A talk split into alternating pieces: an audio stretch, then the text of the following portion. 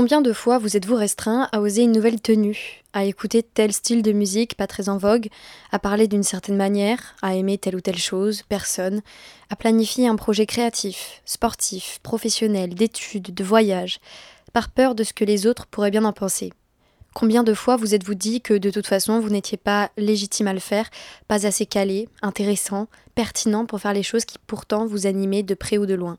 Combien de fois vous êtes-vous dit je le ferai quand je serai sûr, quand je serai calé dans le domaine, quand j'aurai fait d'abord ça ou ça avant Et combien de fois n'avez-vous au final rien fait de tout ça?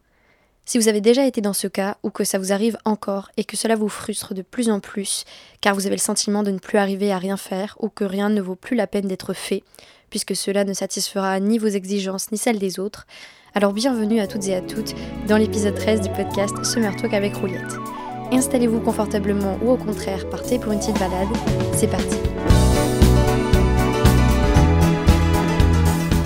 Alors aujourd'hui les amis, on se retrouve pour un pep talk et pas des moindres. Honnêtement, je vais vraiment orienter ce podcast d'emblée pour vous dire que son but unique, c'est que vous ressortiez de là avec une envie vorace d'oser faire les choses que vous avez toujours laissées trop longtemps dans un coin de votre tête par peur de. Je fais souvent de la déconstruction de problèmes sociaux ou perso en concluant par un simple vivez en fin de podcast, qui a toujours un sens aussi fort que ce mot le symbolise, mais aujourd'hui je veux aller plus loin que ça. Je veux que tous et toutes on vive mes d'éclats, d'éclats d'essai, fructueux ou infructueux, on s'en carre, mais je veux qu'à la fin la seule chose qui vous fasse peur soit de ne pas essayer, et non l'inverse. J'ai beaucoup de fois reçu en DM Insta des messages me disant euh, j'adore ton taf et ça m'a grave donné envie de me lancer dans telle ou telle chose, mais je sais pas, j'ai peur de me louper, j'ai peur du jugement, j'ai peur de pas faire assez bien ou autre. J'ai déjà fait un premier épisode sur cette peur d'action euh, qui vous avait beaucoup plu d'ailleurs. C'est le septième qui s'appelle Je ne fais rien car je suis une énorme merguez et qui traite de cet auto-sabotage qu'on se fait du coup de nous à nous-mêmes, à nous seuls, je dirais même et qui nous empêche de nous épanouir, à vivre, à créer, à oser.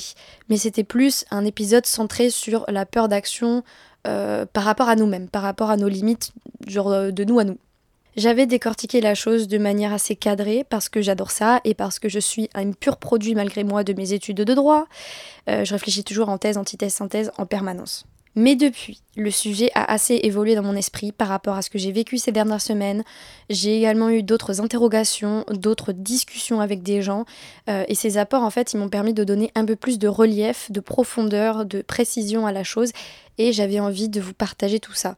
Parce que voilà, je trouve que moi perso, quand j'écoute des podcasts, des vidéos, etc., de personnes qui partagent en temps et en heure, et en temps et en heure on s'entend, hein, c'est pas toujours dans l'instant T, mais qui partagent vraiment voilà leurs évolutions de vie euh, sur les semaines et tout, ben, genre en fait, je trouve que ça rend le truc vachement plus humain, euh, je m'y rattache beaucoup plus et donc ça me parle beaucoup plus. Juste pour résumer simplement ce que j'avais dit donc la dernière fois dans l'épisode 7, parce que ça va servir de base euh, à ce que je vais vous partager là. Si on s'empêche de faire des choses, c'est pour, en somme, trois grosses raisons. Il y en a plein d'autres, on est d'accord, mais pour moi, les majeures sont celles-ci. 1. La peur de mal faire, qui du coup nous fait suranticiper la possibilité de l'échec et qui du coup nous bride à ne rien faire. 2. Les problèmes d'organisation face à la multitude de moyens, de ressources qu'on a à disposition à l'heure actuelle pour faire les choses ou commencer euh, à faire les choses auxquelles on aspire. 3. L'acceptation difficile que l'apprentissage euh, de la réalisation de cette chose qu'on veut faire va être long et fastidieux. Je vais pas revenir nécessairement donc sur ces trois points. Je vous invite vivement à écouter l'épisode si vous voulez plus de détails. Parce qu'aujourd'hui, donc dans cet épisode, j'avais vraiment envie de focus sur des points moins objectifs et résolvables par des solutions, voyez, que j'ai données donc dans l'autre épisode. Parce que oui, il y a des choses qu'on peut expliquer par la raison, mais parfois il y en a d'autres qui résonnent plus par le partage d'expériences et de points de vue concrets. Et aujourd'hui, le point de vue majeur, la clé de tous les gars, c'est pas fake it until you make it, c'est plutôt make it like nobody's watching. Faites comme si personne ne vous regardait, comme si personne n'allait le faire. Parce que Fake it until you make it. Donc c'est euh, fais semblant jusqu'à ce que tu n'aies plus à faire semblant. Vous voyez? Cette phrase-là, voilà, je vais pas faire la réaction qui revient sur la sémantique de chaque mot et qui fait semblant de pas comprendre l'idée générale. Mais c'est que moi, en fait, cette phrase, elle m'a jamais aidé à, faire les choses. Pendant longtemps, je me la suis répétée parce que j'ai toujours beaucoup entendu autour de moi, euh, sur les réseaux, mais elle ne résonnait pas. Genre, c'était pas en faisant semblant jusqu'à ce que je n'ai plus à le faire que je me sentais mieux, plus legit, euh, que j'avais plus envie de créer ou de me lancer à faire quelque chose. Parce que dans Fake It Until You Make It, bah, c'est bête, mais dedans, il y a, le mot fake. Je sais qu'on va euh, me dire d'emblée, non, mais c'est plus fais-le à fond jusqu'à ce que les fruits de ton travail soient objectivement appréciés par toi et par des autres, montrant que du coup c'était vrai. Je suis pas trop d'accord avec ça et j'en ai parlé vraiment avec beaucoup de personnes autour de moi. En fait, moi, la chose que j'ai déconstruite, c'est que dans Fake It Until You Make It, ça symbolisait comme si nous, seuls juges, n'étions pas assez en numérité et en objectivité pour décréter si le résultat il était appréciable. Qu'on avait forcément besoin de, de l'intervention d'un tiers pour, euh, pour s'en rendre compte. Alors que c'est pas nécessairement plus de personnes qui vont rendre le tout objectif. Leur avis, il sera subjectif pour d'autres raisons. Un, parce que ce sont des individus au goût et au vécu différents. On sait d'ailleurs que euh, l'effet du vécu, euh, il est important parce que pendant l'enfance, les modèles de représentation euh, de la beauté, des choses réussies, etc., conditionnent énormément les goûts qu'on va avoir plus tard en tant qu'adulte et de deux parce que ben, ces personnes-là n'auront pas suivi tout le processus de création. Ils auront que le résultat final, mais pas l'œuvre dans, sa, dans son entièreté. Pour moi, l'œuvre, c'est pas juste ce qu'il en sort en produit fini, c'est tout ce qu'il y a eu avant comme, comme raté, comme brouillon, comme essai, euh, comme, euh, ouais, comme petite pierre, en fait, les unes à une à coller à l'édifice qui permettent de faire une tour. Donc comment pourrait-il apprécier quelque chose euh, dont ils ont manqué, on va dire 90%, allez, je vais pas trop faire la meuf, 50% de, du process, quoi. Et ce qui me dérange en plus dans le fake it until you make it, c'est le until on make quoi? Genre, jusqu'à ce qu'on fasse quoi? Vous voyez ce que je veux dire? C'est quelle, quelle est l'issue? Qu'est-ce qu'on entend par until you make it? On make tous les jours dans le processus d'apprentissage. On fait tous les jours dans le processus d'apprentissage pour nous-mêmes. On se dépasse, on innove, on crée, on teste encore et encore tous les jours. Euh, on n'a pas à prétendre en fait quoi que ce soit jusqu'à ce que on ait quelque chose, quelque chose d'assez tangible pour se prouver à soi-même, aux autres, qu'on y est bien arrivé. Je sais que les amoureux de cette phrase vont me détester ou dire que j'interprète volontairement tout le truc de travers, mais euh, de un, euh, bah, selon ma pensée, je pense pas, et de plus, on est d'accord, il s'agit de mon point de vue. Je vous imposerai jamais euh, la chose comme étant une vérité absolue, surtout si cette phrase vous fait du bien et résonne en vous.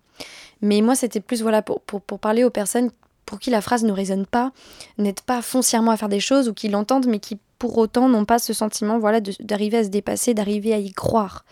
Et c'est en ça que, que moi, la phrase qui me le motto qui me qui m'aide beaucoup plus qui en fait qui me fait vachement plus lâcher prise et qui me du coup m'entraîne à, tester à oser c'est le make it like nobody's watching parce que ce que je rejette c'est cette idée de finale de prouver.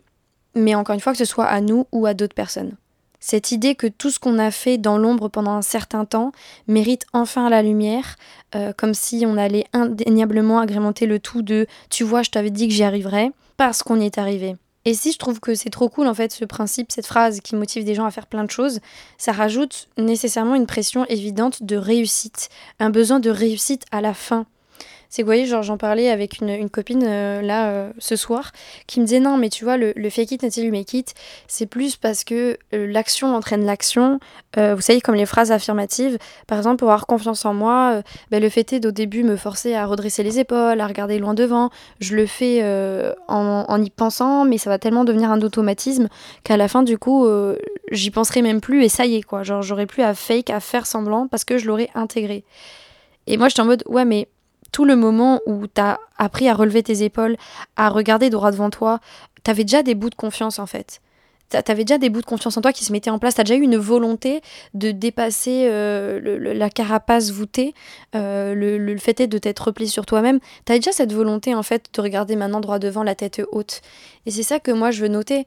C'est que oui, je joue peut-être sur le sens des mots, mais qui pour moi est important quand euh, bah, il touche au mental, euh, de, savoir ce qu'on se dit, ce qu'on se répète, c'est que tous les jours, t'as pas fait semblant d'avoir confiance en toi, t'y travaillais. Ça, c'est pas un beau matin, tu vas te lever et quelqu'un va dire waouh, mais tu lèves la tête super haut, t'as les épaules super droites et tu vas dire waouh, c'est vrai, je n'y avais pas pensé, j'ai donc confiance aujourd'hui, ça y est.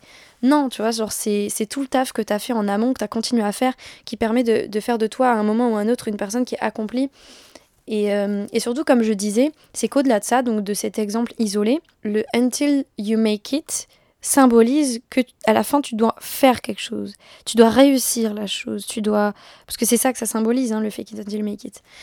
Et, euh, et moi, du coup, je trouve que ça rajoute une pression également sur le fait de finir les choses qu'on a commencées pour qu'elles aient eu un sens, qu'elles soient valables, en impliquant que tout le long, vous allez faire comme si, donc euh, vous allez fake it, en espérant que cette issue arrive plus tard, le euh, make it, et soit significative pour l'ensemble de la chose que vous avez faite.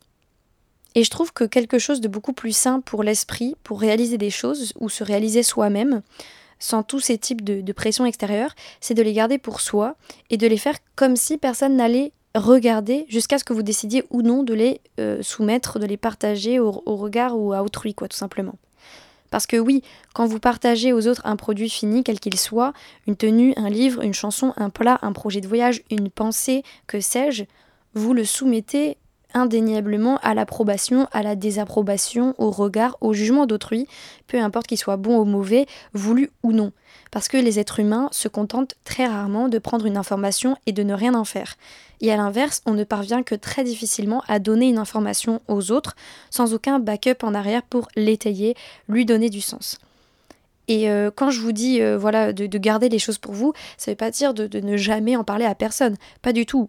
Euh, je pense qu'il y a des gens qui fonctionnent comme ça, de vraiment taffer dans l'ombre, parce que du coup ils ont moins de pression, ils ont moins l'impression de rendre des comptes à ceux à qui ils en avaient parlé. Mais voilà, quand je vous dis travailler pour vous, c'est plus ne vous entachez pas de l'opinion des autres sur ce que vous avez à faire ou comment vous avez à le faire, sauf si vous avez besoin de conseils, de soutien. Ça, bien évidemment, allez en chercher si c'est quelque chose dont vous avez besoin pour mener euh, à bien vos projets. Je crois qu'en fait, le truc, c'est que en grandissant, moi, quelque chose dont je me rends compte et dont je me suis rendu compte encore ces dernières semaines, parce que bah, je pense tout le temps, euh, c'est qu'il faut un peu plus s'en foutre de tout ça. De ce que. En fait, j'ai toujours été à me dire si je fais quelque chose, il faut que ça ait du sens. Si je pense ça, il faut que ça ait du sens.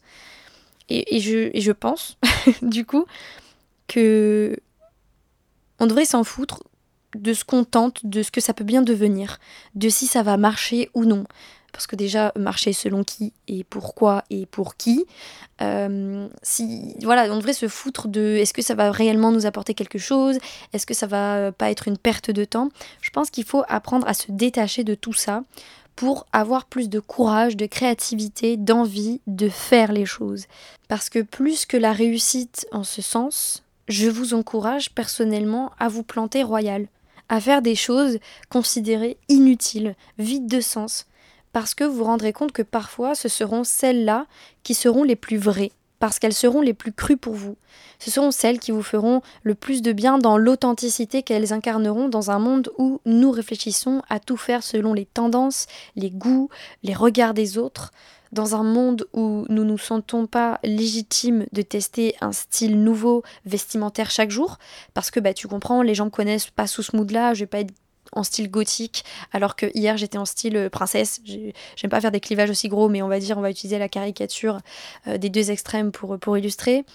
Ou euh, ouais, je vais pas oser parler de tel sujet parce que tu comprends, j'ai pas envie de plomber l'ambiance avec ma science, alors qu'en plus je maîtrise même pas le sujet. On réfléchit toujours en somme à l'implication des autres dans ce que l'on fait, avant même de traiter ce que l'on a envie de faire et comment on a envie de le faire de nous à nous seuls. Et j'ai entendu une phrase que j'ai trouvée très belle, euh, plus belle que jamais, je dirais même, dans une vidéo YouTube récemment. Euh, la vidéo, c'est le courage de ne pas être apprécié, c'est en anglais, genre euh, the, the braveness to be disliked, un truc dans le genre. Et cette phrase disait Pourquoi tu accepterais le jugement d'inconnus dont tu n'accepterais même pas les conseils? Pourquoi laisses-tu ces personnes entrer à ce point dans ton cerveau et t'empêcher de te lancer alors que tu ne les laisserais même pas rentrer dans ta maison? Et cette phrase, je trouve qu'elle a. En fait, elle était tellement simple à entendre que j'étais en mode, mais. Oui Oui, oui, oui, oui, oui. Je suis ces personnes, j'adore dire oui. mais j'étais en mode, c'est. C'est vrai, comment on se laisse atteindre par autant de négatifs alors que c'est des personnes à qui on demanderait même pas l'heure, vous voyez, dans la, dans la vie de manière générale? Pourquoi tu devrais t'empêcher, voilà, je reprends l'exemple de la tenue, euh, tu devrais t'empêcher de tester telle ou telle tenue parce qu'un passant que tu connais même pas et qui va être genre figurant dans ta vie pour 10 secondes va te lancer un mauvais regard alors que c'est quelqu'un à qui tu ne donnerais pas l'heure dans la vie. Vous voyez, si cette personne elle arrive vers vous en disant Excuse-moi, je pense que ta vie tu devrais faire telle étude, sortir avec telle personne, euh, parler de cette manière, bah vous lui diriez euh, Non mais gros, t'es qui? Genre t'es qui? Par contre, si vous lâchez un regard ou un truc de mécontentement, je dis vous, hein, mais je m'implique dedans, bah ça va tout de suite vous atteindre. Et c'est ce paradoxe, ce, côté contradictoire qu'il faut intégrer. C'est si cette personne, vous ne lui donnez pas l'heure pour des conseils de vie, pourquoi on devrait leur donner de, enfin, leur donner l'heure entre guillemets pour, euh, pour un jugement? Quand c'est quelque chose que nous on a envie de faire et, où on s'en fiche de, de, des autres, surtout des personnes dont on, dont on s'en fout, qu'on ne connaît pas. Et pour cette raison, je vais même aller plus loin en parlant de, euh, du cercle très proche. Parce que là, voilà, quand on dit euh, pourquoi euh, accepterais-tu le jugement d'inconnus dont tu n'accepterais même pas les conseils, vous pouvez vous dire ouais, mais moi, ce qui me fait le plus peur, c'est le jugement des gens qui me sont proches, de ma famille, mes amis, mes amours, mes profs, que sais-je. Et c'est en ce sens que je vais vous dire quelque chose de très simple, qui moi a résonné très jeune en moi. C'est as-tu l'impression de te connaître parfaitement? Non, n'est-ce pas? Parce que spoiler, tu peux pas te connaître complètement tu peux être bien compris, comprise, mais te connaître 100% alors que tu es en perpétuel changement, en perpétuelle évolution, c'est impossible. Il y a encore des choses que tu parviens pas à process, n'est-ce pas? Que tu fais, que tu penses ou que tu dis sans en comprendre la raison. Alors pourquoi tu prendras en compte la parole d'autres personnes sur ce que tu as le droit de faire ou sur ce que tu peux faire en te disant ouais, mais ils ont raison parce qu'ils me connaissent bien. Quand même toi, la personne la plus proche de connaître la vérité sur ta personne, en est parfaitement incapable c'est vrai, genre, il y a plein de fois où on se couche tard la nuit, où on est là sur notre, sur notre petit lit, la tête épaules sur notre oreiller, à se dire mais je comprends pas pourquoi j'ai fait ça, je comprends pas pourquoi j'ai encore cette réaction-là alors que je pensais je l'avoir dépassée. Parce que c'est difficile de nous comprendre 100%. Voilà, il y a des fois où on doit faire même appel à une aide professionnelle pour arriver à se comprendre. Donc, même oui, des personnes proches qui t'ont élevé comme tes parents, euh, comme des familiers, comme tes amis et tout, bah, ils sont pas là tous les jours en fait dans ta tête. Ils sont pas là toutes les heures, ils sont pas là toutes les secondes à traverser ce que tu traverses. Tu leur dis pas tout non plus, que ce soit les pensées les plus sombres parce que t'as pas envie de les inquiéter à ce point, ou euh, des pensées euh, juste comme ça qui te traversent. On ne dit pas tout et les personnes ne sont pas dans ta tête à chaque seconde comme toi, et même toi qui es dans ta tête à chaque seconde, t'arrives pas à tout capter sur toi-même. Donc pourquoi encore une fois leurs conseils, leur, enfin pas leurs conseils, ça c'est bienveillant, mais pourquoi leurs avis négatifs euh, t'empêchant de tester telle ou telle chose euh, devraient t'impacter en mode ouais mais ils me connaissent donc s'ils disent ça je devrais les écouter alors que toi-même tu ne te connais pas 100%. Qui mieux que toi est capable de te dire euh, ben ça j'ai envie de le faire donc je vais le faire. Je dis pas en gros non plus de pas prêter attention aux conseils de vos proches. C'est pour ça que j'ai fait vraiment la nuance entre conseil et jugement, vous voyez, ou, conseil et faux avis, tu vois, en mode semi-gentil, semi-méchant, en mode non, non, mais tu fais ce que tu veux, mais à ta place, euh, oulala Voilà, je parle vraiment je, voilà, je dis, je dis pas de pas écouter les conseils de, nos proches, euh, parce que parfois ils vont nous éviter bien des ennuis et des situations dangereuses. On est d'accord. Euh, par exemple, vos parents, encore une fois, pour les personnes qui ont la, chance, enfin, qui ont des parents sains, euh, le fait est qu'ils aient eu de l'expérience va parfois vous, vous aider à pas vous, prendre des murs qui se sont déjà pris pour vous. Vous voyez ce que je veux dire? Ça, c'est des conseils. Mais encore une fois, moi, je tends pas à, à cet aspect-là, on va dire, qui est objectivement bienveillant.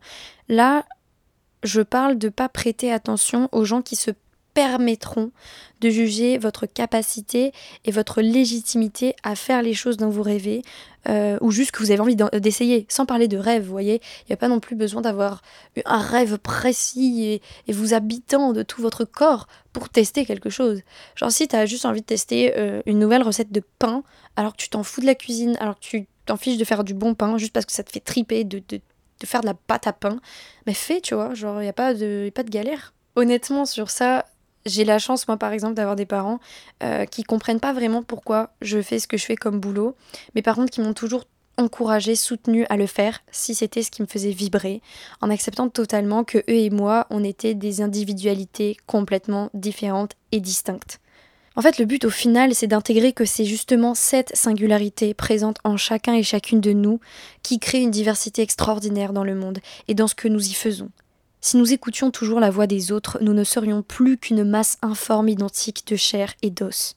Nous avons le pouvoir de briller pour nous-mêmes et peut-être de faire en sorte, dans le cercle privé ou non, que cette lumière réchauffe d'autres âmes que la nôtre, alors pourquoi chercher à savoir si cette lumière mérite de briller ou non, si elle est légitime de briller ou non? Vous n'avez pas à essayer coûte que coûte de trouver et de vous arrimer toute votre vie à un objectif énorme et significatif pour pouvoir dire à la fin aux autres et à vous-même Ah, vous avez vu, j'ai tenu bon et je l'ai fait. Comme si ça donnait de la valeur ajoutée à tout votre parcours. Non, la seule chose qui doit vous importer à chaque heure, à chaque minute, à chaque seconde, c'est Il n'y a pas une fois où je me suis empêchée une belle aventure par peur de ce qu'en penseraient les autres, quand bien même certaines n'étaient au final pas très intéressantes. Parce que que ça ait marché, pas marché, réussi, pas réussi, à la fin de votre vie, on s'en balance un peu. La seule chose qu'on observe, c'est que vous vous êtes écouté, vous avez été fidèle à vous-même et à ce qui vous composait. Alors montrez-vous à vous-même, montrez-vous ce qui vous compose, sans jamais laisser la vie des autres entacher la spontanéité, votre spontanéité, celle qui vous prend au dépourvu au petit matin ou tard dans la nuit, à oser, à faire, quitte à vous planter, parce qu'on s'en fout en fait. Vous aurez testé. Jusqu'à la prochaine, je vous souhaite donc de vous planter en beauté, mais que pour vous-même, et d'adorer ça au point de réessayer encore et encore, comme je le fais, comme ça me libère, comme je vis depuis que j'ose me planter, et que du coup ça me donne encore plus envie de me dépasser et de faire des choses. Euh, voilà, je vous dis tout ça, je vous dis à très vite, et je vous dis surtout prenez soin de vous. Ciao